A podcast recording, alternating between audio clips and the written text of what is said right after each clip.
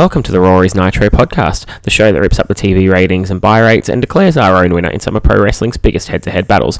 I'm your host, Lee Carlos Cunningham, coming fresh off a fantastic night watching Manchester City dismantle Watford 6 0 and attending WWE Live here in Brisbane with. The legit boss, Mika Cunningham. For those of you that don't know, that is my beautiful five year old daughter, Mika, who's just been to her second WWE Live event now after falling asleep during NXT last year on the Gold Coast and had an awesome time. So tell me, Mika, who was your favourite wrestler? The legit boss, And do you like any other wrestlers that weren't there last night? Bayley. And last question, Mika, did you have a good time attending WWE Live? Yes. Before Mika departs the show, she just wants to send one quick shout out before we get started. Hi, Mark and Laura. I love you. There we go. Mika sending a special shout out to two of her biggest fans. And now it's time to get on with the show. So, this week's show is another one of them calamitous shows that I've had some trouble with in the past where I just forget myself. I watched Raw first because I'm sick of Eric Bischoff spoiling Nitro, and went along to the March 4, 1996 episode of Raw to continue on our timeline towards WrestleMania 12. And got through the whole show, went to put Nitro on, and realised that this was the Nitro I told you all was being preempted for the Civil War documentary. So tonight here on the Raw vs Nitro podcast, we're going to pit the Raw from March 4, 1996 up against that Civil War documentary. Strap yourselves in. No, no, no, I'm just kidding. I didn't really go and watch a Civil War documentary. I don't even know if I could find it if I wanted to. Um, I had a little bit of a dilemma because I went over to flick to ECW like I normally do in this uh, predicament. Um, the ECW show was another one of them clip shows from CyberSlam 96, and I didn't really want to recap, you know, highlight packages from a pay per view because A, it's boring as shit, and B, none of you really want to hear that anyway. There's no angles or anything to talk about when you get that. So I thought, what can I do? Um, I actually flicked back to where I was up to in my starting Raw from the beginning timeline, just for my own personal watching. I realised I was up to the 4th of July show, 1994. I was off King of the Ring and on the way to SummerSlam 94. This was before monthly pay per views, obviously. I thought, why not? I'll just go back 18 months, watch this show, or, you know, nearly two years, see what was going on, and compare Raw in 96 to Raw in 94. So the sort of beginning and end almost of the new generation, and let's see whether or not they've improved, gotten worse, um, if they're back on the upswing, or exactly how the two time periods fare against each other. So that's what we're going to look at today. So I've done a little bit of searching and I'm struggling to find the ratings for the 1994 episode, but the 1996 episode that gets unopposed thanks to the preemption of Nitro actually draws a 3.5, which is I think the biggest rating so far in 1996. So It definitely helps having a little bit of added viewership, though it doesn't, you know, sort of stack on a lot of the Nitro viewers. A lot of them simply didn't tune in, but the ones that would flick between the two have obviously come across. Now I watched the 1996 episode of Raw first, so that's where we're going to head. And let's do that right now.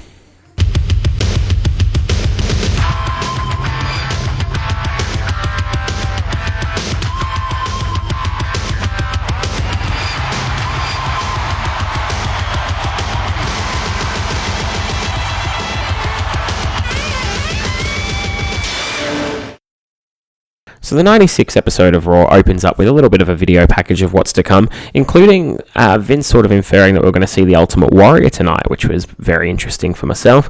We're going to see Goldust, Ted DiBiase, Bret and Shawn both in action, as well as possibly squaring off, and that's where we start the the night right away. We've got Shawn Michaels versus the One Two Three Kid, which is an opener that I got very excited for. Vince and Lawler obviously even more excited than me during the entrances. Kid's out first, and then Shawn Michaels comes out, and Kid attempts to jump him during his entrance, but Michaels just sort of backdrops him over the top rope and then carries on with his entrance as though nothing happens. And he milks this for all it's worth. He is going for a long, long time, and Vince has soiled his trousers at least once during this time. When the match finally does get underway, Kid opens us up with a headlock takedown for a two count, does that twice and gets two two counts from it, then a leg uh, leg drop, a leapfrog, sorry, an elbow, and then a spin kick for a two count, before Shawn comes back with a sunset flip for a two count, a few arm drags, and then a big press slam on the Kid. He cactus clotheslines the Kid over the top rope, but skins the cat back in, and then we get some replays of what's going on just in the middle of the match quite randomly, which is not typical for Raw and not something that I enjoyed here. We see Bret Hart watching on a television monitor backstage, and we see Shawn hit a power slam for a two count. The kid comes back with a spin kick before drop kicking Shawn Michaels out of the ring. He hits a springboard plancha to the floor, which is quite cool, and this allows Ted DiBiase to get some cheap shots as the kid distracts the referee back inside the ring. We hit his patented kick combo that he would use a lot more as X Pac later on. But sadly, he does not follow this up with the Bronco Buster or a crotch chop as we go to a commercial break. When we come back, the kid's locking in a chin lock before hitting an enzuigiri on Shawn for a two count. Shawn then fires back with a big forearm and a kip up and hits some punches and then a moonsault and some mounted punches before hitting another flying forearm, a top rope elbow, and the kid runs out of the ring to avoid sweet chin music. Michaels comes back in and Kid gets one last flurry of offense with some punches and a slam before missing a leg drop off the top rope, allowing Shawn to get up and finally hit Sweet Chin music for the 1 2 3 in a very good opener. Um, I probably rushed through the moves a little bit quicker. It was a you know a good sort of 10 to 12 minute match, I think, off the top of my head, but it was a really fast paced opener with both guys getting a lot of moves. The only real downside to it, I guess, is Shawn sort of not really selling the kid as a credible opponent and sort of laughing and mocking him during the, the way. But the kid did get a lot, a lot of offense and looks strong here. Shawn then does something that I didn't really like about him at this time in his career. He brings a little girl into the ring to dance with her. I just, I don't know, I find it hard to find him cool when he's sort of doing stripper dances with preteen girls in the ring in oversized Shawn Michaels t-shirts that had obviously been thrown from Dok Hendrix and Todd Pettengill shilling out the back. So I don't know. It's not for me that side of him. I liked him better with a harder edge personally, but good opening contest and you know sort of a good tune up for him on the way to WrestleMania. From here, we go to our most disgusting segment of the night, and that is Goldust uh, presenting a film which is him as Pi- Roddy Piper on Piper's Pit. And I was originally just going to play the clip for you, but it's long and pretty skin crawling, so go back and watch it if you want to watch it. Basically, he's got a kilt on in his Goldust outfit. He insinuates that when Roddy Piper made the coconut burst on Jimmy Snuka's head, that he burst with passion. So I'll let you um, figure that one out for yourself. Um, he said that the movie They Live made him hard, so that's great as well. And he says that if Piper's lucky, there'll be one more surprise. And he pulls out a set of bad bagpipes and sucks on the end as though he's giving it a blowjob. So there you go. Goldust basically holding nothing back in his feud here with Rowdy Roddy Piper in probably the most uh, unnerving, disgusting piece of wrestling that I can remember in a long time. I mean, it's not got the ridiculousness of something like a Katie Vick where you can laugh at it. It's just really ugh, just makes you feel dirty. So we go to a commercial break and I'm going to move on. And then we get some hype of the Ultimate Warrior from Vince McMahon, including this little doozy about when he talks about some of his career highlights, defeating the self professed immortal at WrestleMania 6. Ouch, way to stick the knife into the Hulkster, Vince. We then get told that next week we're going to see The Undertaker team with Yokozuna, who's had a lengthy feud with him in the past, to take on the British Bulldog and Owen Hart, so that should be a pretty cool match. We're told Roddy Piper's going to be on after the commercial break. Then we get the entrance of Hakushi for a match before going to said commercial break. When we come back, Hakushi's opponent makes his way to the ring, and it's the debuting on Monday Night Raw, Justin Hawk Bradshaw with his manager, Zeb. Sorry, Uncle Zebekiah. Um, trying to get myself some Jack Swagger flashbacks here. Anywho, pretty cool to see the debut of Bradshaw here. This was one I didn't know happened quite this soon, so the fresh faces are coming thick and fast here on Raw in the last few months. It's really good to see, and starting to liven it up, the, the ones you become sort of familiar with later on. JBL, or JHB, as I guess he would be here now, goes on the offense early with some strikes uh, before we get Piper on the phone really early into the match, and it kind of disrupted the rhythm of seeing a new guy while the commentators were talking to Piper about Goldust. He tells us he'll be on the show live next week to confront Goldust. He tells us he'll be on the show live next week to confirm who the Ultimate Warrior will face at WrestleMania, and yeah, he did sort of announce himself as being there twice during the phone call. It wasn't a misstep on my part there. It was a little bit weird. In the match, Bradshaw is dominating, but it's a little bit slow. Before he comes on with a pump handle slam, a leg drop, and an elbow, Hakushi comes back with some corner strikes and a handspring elbow, but when he comes running at Bradshaw, eats a massive boot. Hakushi comes back with a plancha to the outside, but JBL then slams him back first onto the apron on the outside twice and then onto the floor with a power slam. Really nasty looking spot. Back in the ring, he hits a big boot and what would later become the clothesline from hell for the 1 2 3.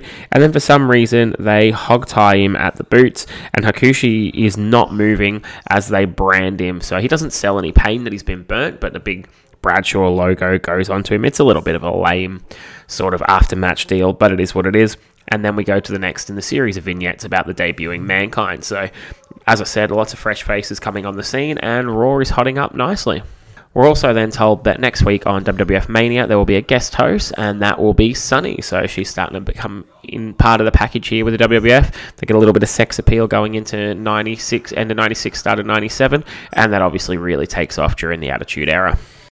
Be a force to the World Wrestling Federation. However, of a force to be reckoned with, let's take a look, ladies and gentlemen, at mankind. Didn't he realize I could hear through those walls?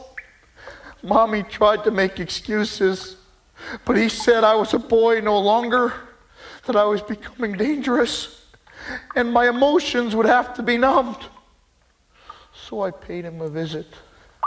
I'll never forget the fear in his eyes as he whimpered, What kind of man could do this?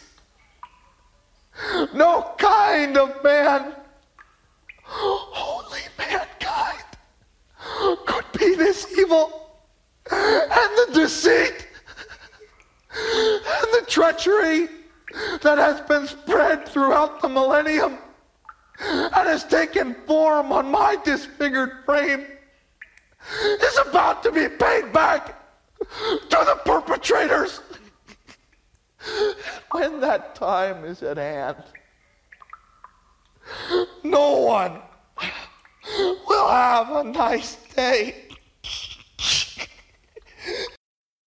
We then get the entrances for Triple H versus Bret the Hitman Hart, but before we start the matchup, we go to a commercial break, and when we come back, Dok Hendrix is shilling the WrestleMania 12 chair that you can only get at WrestleMania 12 or this week for $80 plus shipping and handling. The match gets underway, and Triple H refuses to give a clean break, and Bret then fires back with some blows, a second rope clothesline, headbutts a snapmare, and begins working over Hunter's arm. Shawn comes out to watch, planting a chair right in front of the ring, and we go to a commercial break. Bret comes back with an arm drag and a crossbody for a two count before Triple H tosses Bret Hart next to Shawn Michaels, and Shawn points out Triple H coming flying off the apron so Bret can turn and deliver a gut punch. Back in the ring, Triple H hits his high knee before Bret Hart comes back with a Irish whip. Unfortunately, it's reversed and he takes one of his signature turnbuckle bumps before Triple H then throws him to the other side for the same again. Triple H goes up top and comes off with a flying nothing, eating Bret's boot, allowing Bret to come back with the bulldog, an elbow off the second for a two count. Triple H gets a roll up for a two count before Bret turns him into the sharpshooter for the submission victory, and that's Bret and Shawn both victorious against well against Kliq members and former DX members later on on this night on the road to WrestleMania. We then go to our final segment of the night, which is TV Trivia. It's a mock game show pitting a blonde woman who I don't know. I don't know if it was meant to be winding someone up or not, up against Ted Turner. And basically, the gist of the whole show is can you guess who said this quote? And it's racist, sexist, sexist homophobic quotes, etc. That catch and the, the laugh being that they're all said by Ted Turner and he's trying to blame other people for them. It's pretty shit, but I'll play you a very small clip just so you can see what you're missing out on. Millionaire Ted. Next question. Who made the racial comment? As for blacks, well, most of them are not really black anyway. They're brown. Well, aren't they? It's very seldom you see a really black black. Oh, Michael Jackson. Yeah. wow. That's funny, billionaire Ted. Oh, right again. Next question. What often married person said, Henry VIII didn't get divorced, he just had his wives' heads chopped off when he got tired of them. That's a good way to get rid of a woman. No alimony. Yeah, well, that was my uh, that was my buddy OJ. Yeah. Shame on you, billionaire Ted. Yes, the correct answer is Billionaire Ted.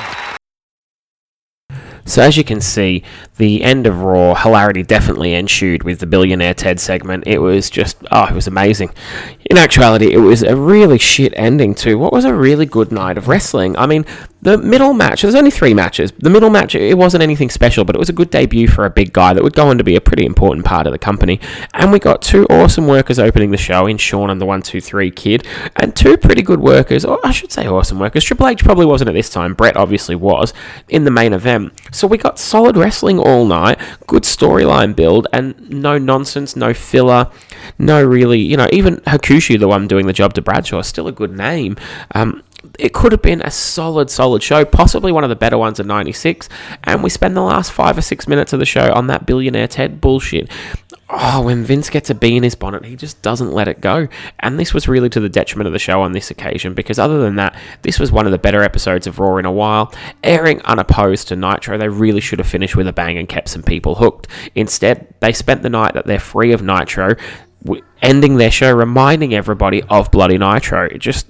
What words can't describe. But other than that, a fantastic episode of Raw for the time period. These hour long shows, you get a couple of good matches, and normally you're raving about it. You get three matches you're happy with and no filler, and no complaints whatsoever. So, really good stuff.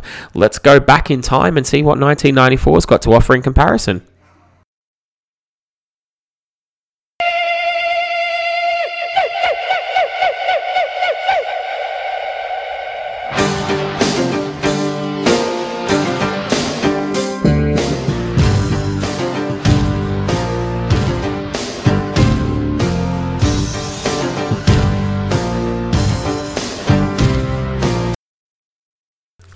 That intro intro song there can only mean one thing, and that's we are going to be spending a considerable amount of time with Tatanka on this episode of Monday Night Raw.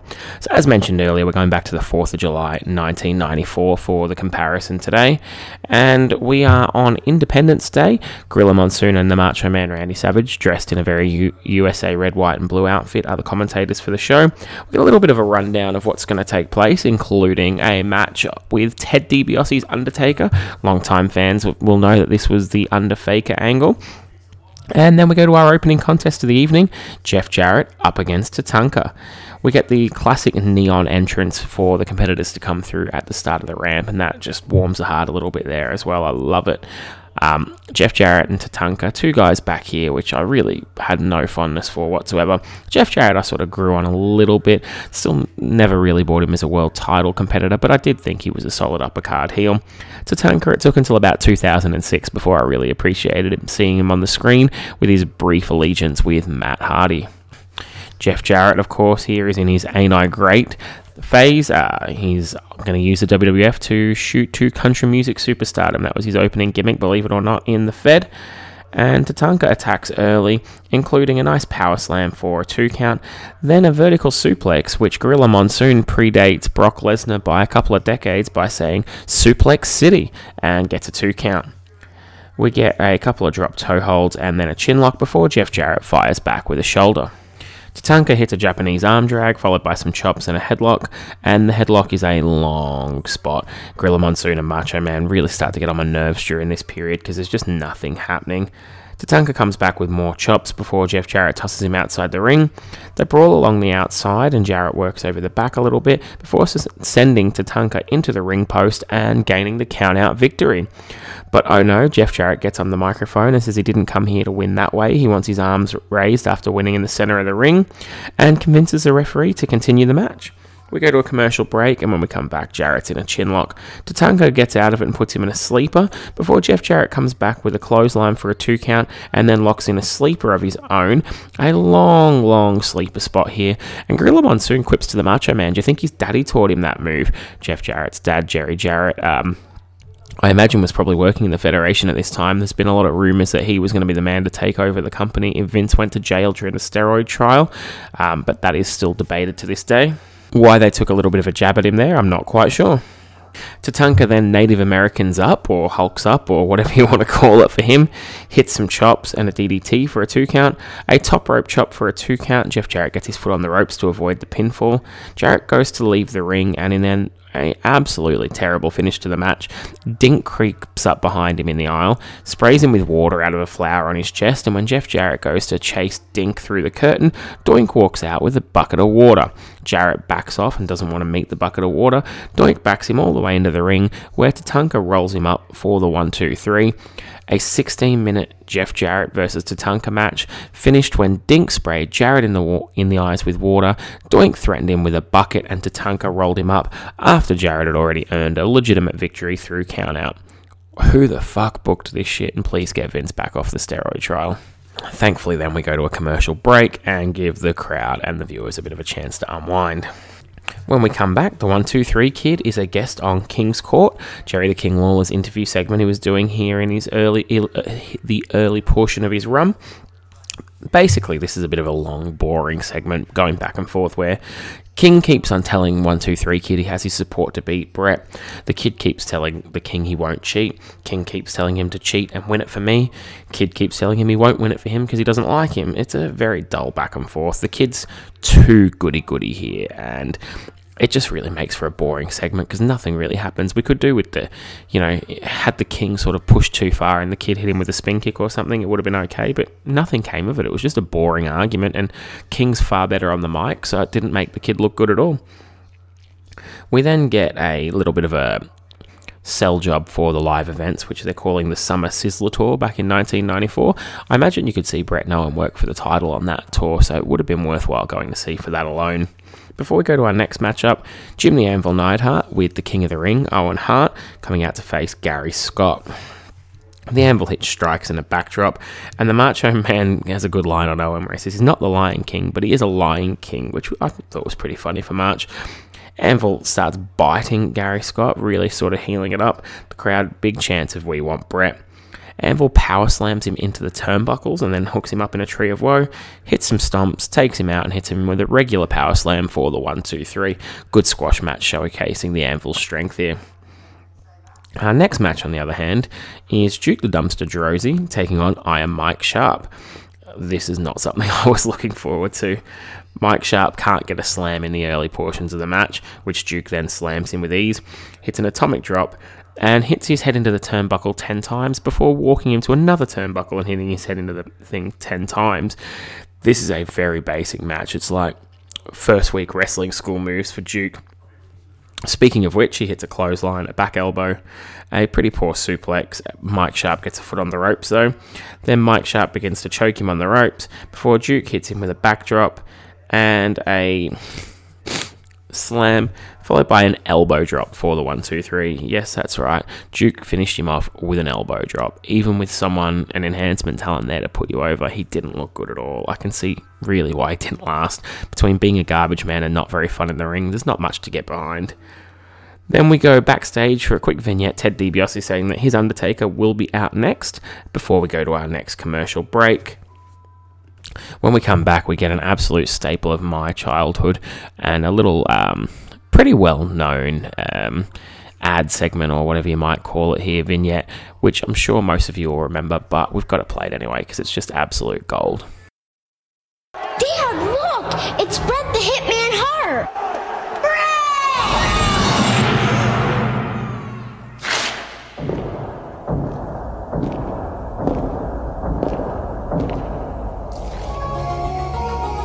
Get him, champ.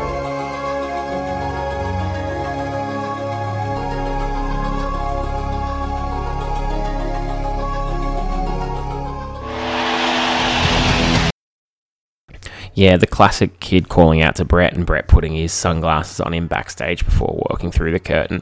Really cool lad. I think um, this was being done at the time to showcase that the WWF stars weren't too big to interact with their fans because I've heard a lot of stories from the time about WCW guys charging for autographs or refusing them. So this was a kind of subtle shot that the WWF guys were really wholesome, worthwhile athletes, and the WCW guys were money chasing mercenaries, which is probably still the narrative they'd have you believe today anyway. we then go to our main event of the evening The Undertaker versus Mike Bell. So this is Ted DiBiase's Undertaker, who was. Brian Lee, a longtime friend of The Undertaker, better known as Chains, a member of the DOA, good friends, and cousins in fact, with Ron and Don Harris. And man, I can't wait till we get to the time period where the DOA is in the WWF. That's the golden era for me, but even then, I could not stand them. So I'm looking forward to getting in on some of that action. DOA and Los Boricuas, the matches maybe not, but the discussions will be good. Anyway, Ted DiBiase comes out to the ring with The Undertaker, and during the entrance, I have to say, I'm trying to, you know, it's hard knowing with hindsight, looking back at it. But I'm, I'm thinking if I was a kid then, I wouldn't be able to tell this apart from The Undertaker. The, imp- the impression was pretty well spot on during the entrance. We get into the ring and he starts to beat on Bell a little bit and puts him into choke, which was really good. Gorilla Monsoon on commentary says something very unusual that the Million Dollar Man originally brought The Undertaker to the WWF before selling him to Mr. Fuji, who in turn, turn sold him to Brother Love, who passed him off to Paul Bearer. Now, I'm pretty sure Brother Love was there with Ted DiBiase on the intro of The Undertaker at the 90 Survivor Series. In fact, I know it was. I do not believe that Mr. Fuji was ever a part of this package. I think DiBiase brought him in as a mystery partner with his manager, Brother Love, who then handed him over to Paul Bearer. I'm certain that's what happened. I remember this quite vividly, and I've never heard anyone say anything about Fuji. So, if you know what Gorilla Monsoon's talking about, please do get in touch because I'm fascinated by this comment. But I think it's just Gorilla being Gorilla. Undertaker then comes off with some moves here. He hits a drop toe hold, which I don't recall seeing The Undertaker do very often, but that's probably just my memory. A slam and an elbow drop before going up for old school. Now, it's here where the impersonation maybe comes down a tad because he does not look confident on old school and doesn't go as far along the ropes. And of course, flying off, you see the hair actually flies out of his eyes and you get a better look at his face. Uh, when the hair is over his face, it is a much closer looking Undertaker, but when it flies out, not so much. Um, we get the patented Undertaker spot where he stalks a referee who's trying to break him up from choking, and that's a little awkward looking as well. And maybe I start to nitpick here, but these are the things that I'm looking at. He hits a flying clothesline, which is, again is not quite Undertaker esque, and then hits a tombstone. And when he puts the arms on the chest, he sort of slams them down. The Undertaker, when doing this, was very cold and, and slow. So I gave him probably about a 7 out of 10 on the impersonation. It was good, but when, the more you could see his face, the more he was exposed. It should have been kept short and sweet and against small jobbers, and we'll talk about that in a second. Ted gets in with a body bag and some money, but we see Paul Bearer come down the aisle. Paul Bearer gets on the ring steps and starts to call the Undertaker towards him with the urn, and Undertaker slowly walks towards him. DiBiase tries to talk him back with some money, but it doesn't work. He then goes and gets more money out and does manage to talk him back and keep him before we go to a commercial break. When we come back from the commercial, Ted's pull. Oh, sorry. The commercial was actually during the, the disagreement backwards and forwards about who was going to get him. I tell a lie there. But when we come back, The Undertaker is face to face with Ted DiBiase, and they're pretty much the same height. And this is a real kayfabe killer here. They probably shouldn't have had them face to face at any stage. DiBiase should have just been walking behind him or you know, put some lifts in the Undertaker's boots because that's probably the biggest killer that you can tell. It's definitely not the real Undertaker. We have another commercial break, and we come back and find out Jerry Lawler um, is convincing Ted DiBiase to come on his King's Court next week, but Ted DiBiase doesn't want to do it in the ring in front of all the peons, so they're going to have a special segment somewhere else. And then we end with a shot of the American flag hanging over the ring to celebrate 4th of July. So that'll wrap us up for the 94 4th of July episode of Raw. That's the head to head. Let's go and find out which one really had the better show. But before we do, just a couple of comments on this whole angle with the fake Undertaker. I was there when, when they actually killed the Undertaker at the Royal Rumble, and he he ascended to the heavens. And I was there were 15 people killing him, and, and you had to stand there and watch it, and I had to stand there and watch it, and then he suddenly becomes a ghost and wanders up to heaven, and I'm going, they're never going to believe this back in Knoxville. Oh Lord! But then we had the, the, we had another Undertaker, Brian Lee. Yeah, Undertaker. The Undertaker. He was he was mine at that time. Yeah. yes. Do you remember? I think this is probably not telling anything that most people don't know about Brian. Um, the classic incident where he was arrested for in Nashville, Tennessee, for a variety of domestic disturbances, and told the cops that he was the WWF's Undertaker and please let him go. And they didn't let him go, but it made the news in Nashville, the TV uh-huh. news. WWF's Undertaker is arrested for violent domestic Snabbits favorites.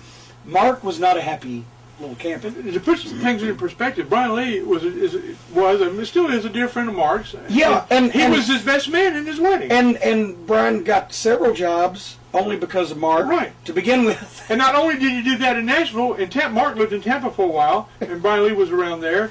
And, uh, and in fact, when Taker was on the road full time in the, in the early years, uh, Mark paid Brian to take care of his house and, Yeah. and, and his animals and his dogs and this and that and the other. I mean, that's how close they were.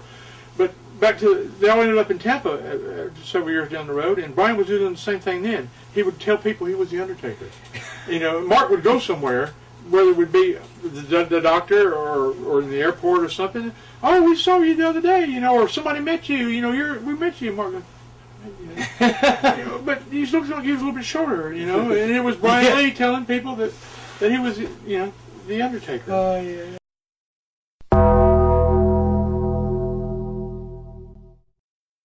So that's the two shows in the bag, and now it's time we picked ourselves a winner. As usual, we're going across the five categories to decide which of the two shows was the better on the respect on the respective on the respective nights for this one. The crowd heat, I've got to go with. Oh, it's a close one, but I'd say I'll probably have to go a tie on this. I think the wrestling got the crowd more invested in 96, but the wanting of Bret when the Anvil and Owen were out there and the heat they generated, and the crowd buying into the whole power struggle between Paul Bearer and Ted DiBiase for The Undertaker really brought 1994 back to life. Um, 1996 crowd definitely loved Shawn and loved Bret, but they probably didn't pop for the stuff that was quite as poor as in 94, so I'm going to go with a tie on that one. Nothing really to separate either of them. Production value, I'm actually going to go with 94 just because they didn't end on Billionaire Ted. Now, they did go to a commercial break and then come back and pretty much just say one thing's happening next week, goodbye, which was something Raw used to do quite a bit back in the early 90s, which baffled me. But I think overall, um, the whole 94 package was just a little bit better, ending on something that the crowd was really invested in. So we're going to give them a win in that category there. Storyline advancement, however, is firmly in the camp of 1996, while 94 did continue the Undertaker storyline quite nicely and give some screen time to Anvil and Owen as a duo. 96 built towards WrestleMania quite magically. Um, Shawn Michaels and Bret Hart still have this begrudging respect, but there was enough seeds of resentment being sown in the Bret interview during the Shawn match and the Shawn Michaels appearing during Bret's match. They didn't come to blows yet, and this is great because they're saving it for Mania, but there is enough there to think there's some building tension and that the match is going to be worthwhile paying your money for. Characters, of course, has to go to 1996 because all their matches were name affairs. Whereas 94 featured Mike Sharpe, Gary Scott, and Mike Bell in the final three matches, and Jeff Jarrett and Tatanka being the only name versus name match on the night, and it went for far, far too long. So 96 gets another win there, which takes us to our last category, which is match quality. Match quality definitely goes to 1996. Um, Bret and Shawn facing off against the Kid and Triple H is a much, much better prospect than the jobber squashes we got back in 94. Although there is a lot to be said for those jobber squashes, I just don't think you can really do three in a row and have your flagship program be as enjoyable as it could be. But overall, it was a little bit closer than I thought it would be. 94 going into 95 is really the dregs of the WWF. I'm sure if I'd landed in the middle of these two shows, it would have been worse than both of them. But this is what we got, and I think 96 is definitely heading in the right direction, though it's not as far away as we will get by the end of the year and early 1997. That will do it for today's episode. Thank you all for listening. I know I've not been on here quite as much as I would have liked recently, but there's going to be a lot of shows coming your way in the next few weeks, so stay tuned. Um, as always, get in touch on Twitter, on Facebook, drop us an email at Rory's Nitropod at hotmail.com, um, and leave us a five star review on iTunes if you can, because that's what really helps the show grow. And that's the number one thing we're looking at for the next sort of six to 12 months is can we get the listenership up and make the show viable? Um, just really want to keep keep it growing and keep us going in the right direction. I won't babble any longer. Thank you all for listening, and I'll speak to you all again very, very soon.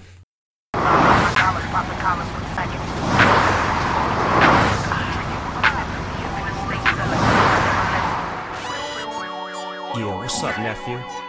Just sitting in the doghouse chopping game with my nephew, Bad Azz and little half dead. And it seems that the game they got us confused or mixed up. So I want to let everybody out there know what time it is. HD. I don't want anybody to get the wrong idea about me. I don't have nothing to hide. I want the world to see. I'm a gangster, gangster.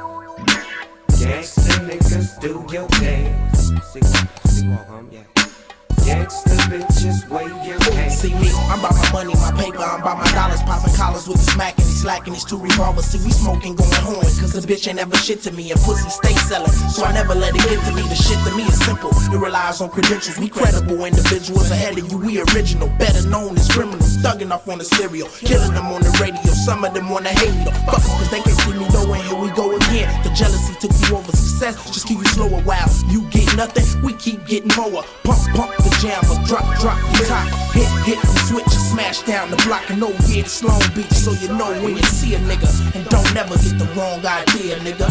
Yeah, nigga, what? Holla. Now I don't want anybody to get the wrong idea about me. I don't have nothing to hide. I want the world to see. I'm a gangster, gangster. Gangsta niggas do your dance. See walk, see walk, see bitches wave your I keep my khakis crease hat tilted to the east. On the bitch, I remain the beast. None the least. Police try to cuff me and stuff me in the back of their patrol car. Cause I'm a former parole star. With the cool name, this nigga here's a fool, man. Go and do your thing. Gang bang in the hood and in Hollywood. Record company executives think it's all to the good. Get to showing me around their house. Then he slide me in the back and had the nerve to try to buy me out. Check this out, man. I'm down with P and DRE. A real nigga from the motherfucking LBC. I just look like this. I stay down for the twist. I'm real with this. Deep as a bitch. I gave you a pound, then I gave your wife a kiss. I had to dip cause y'all was full of that bullshit. Now I don't want anybody to get the wrong idea about me. I don't have nothing to hide. I want the world to see. I'm a gangster, gangster. Gangsta niggas do your dance. See see see. Gangsta bitches wave your hands.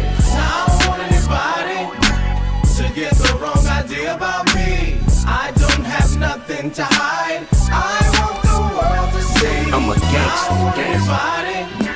Gangsta niggas do your dance. See walk, see see. Gangsta bitches wave your hands.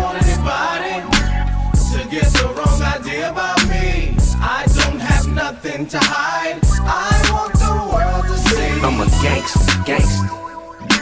Gangsta niggas do your dance. See see see.